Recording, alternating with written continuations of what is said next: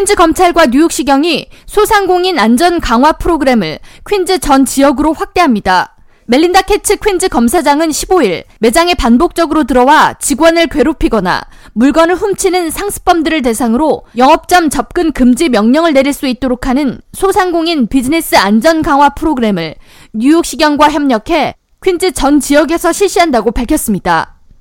퀸즈 검찰 측에 따르면 지난 5월과 6월에 걸쳐 플러싱과 아스토리아, 자메이카 등을 아우르는 뉴욕시경 109경찰서, 193, 114 관할 구역 등세 곳에서 소상공인 비즈니스 안전 강화 프로그램을 시범적으로 실시했으며 해당 프로그램에 142개의 매장이 등록했습니다.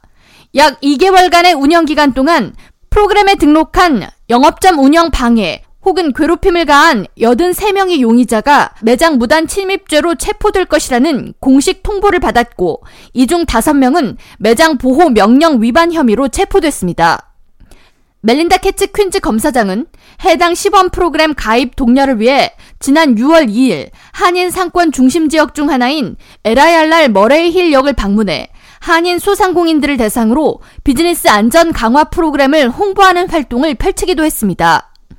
캐츠 검사장은 이날 지역 내 상권이 번창해야 퀸즈 경제가 살아남을 수 있는데 좀도둑들의 기승으로 지역 내 상권이 위축되고 있다고 우려를 표하면서 퀸즈 지역 소상공인들을 괴롭히는 좀도둑들을 근절시키는 것이 소상인 비즈니스 안전 강화 프로그램의 목표라고 강조했습니다. 이에 대해 뉴욕 지역 매체 뉴욕 포스트는 좀도둑과 강도 범죄가 최근 퀸즈 지역 내에 더욱 증가하고 있다고 전하면서 플러싱 일부 상인들은 쇼핑객들에게 소매치기나 좀도둑을 조심하라는 광고를 매장 내에 공지하거나 상습 좀도둑들의 사진을 게시해 용의자를 추적하는 등 자체 해결 모습을 보이고 있다고 전했습니다.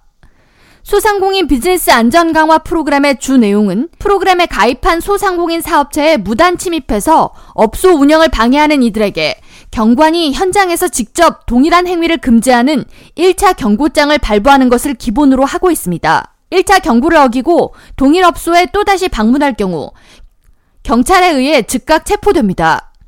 이는 무단 침입자가 특정 불법 행위를 저지르기 전이라도 신고가 가능해 참여 업소들을 대상으로 사전에 적극적인 보호가 가능하다는 것이 검찰청의 설명입니다.